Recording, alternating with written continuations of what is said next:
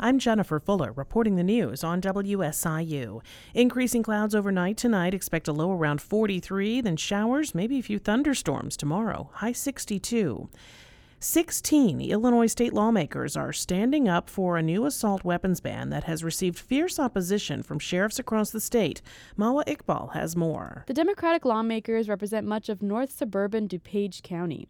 The county sheriff, James Mendrick, said last week that he would not comply with the law that bans the sale, transfer, and manufacture of assault weapons. State Representative Maura Hirschauer says that's a big problem. You know, God forbid a tragedy happened within the borders of DuPage County. Um, I really do believe he's opened us up to some liability there. Hirschauer says she and other lawmakers spent hundreds of hours negotiating with law enforcement when crafting the measure. Nearly 80 sheriffs across Illinois have vowed to not enforce the ban. I'm Mawa Iqbal.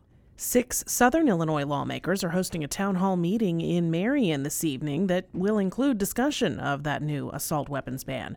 State Senators Dale Fowler and Terri Bryant will be joined by State Representatives Dave Severin, Patrick Windhorst, Paul Jacobs, and David Friess at the Marion Cultural and Civic Center.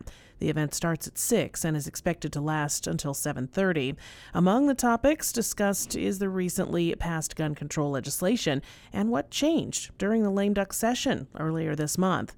They say they'll also discuss changes to district maps, the upcoming legislative session, and have questions and answers. A state senator in central Illinois plans to introduce a bill that would require voters to provide ID at the ballot box. Republican Sally Turner of Beason says she's not seen evidence of election fraud, but says some voters may feel disenfranchised. Turner says the bill would likely require voters to present the same forms of ID they use when they register to vote. Again, increasing clouds tonight, a low around 43, and an increasing chance for showers and storms tomorrow, high 62. I'm Jennifer Fuller.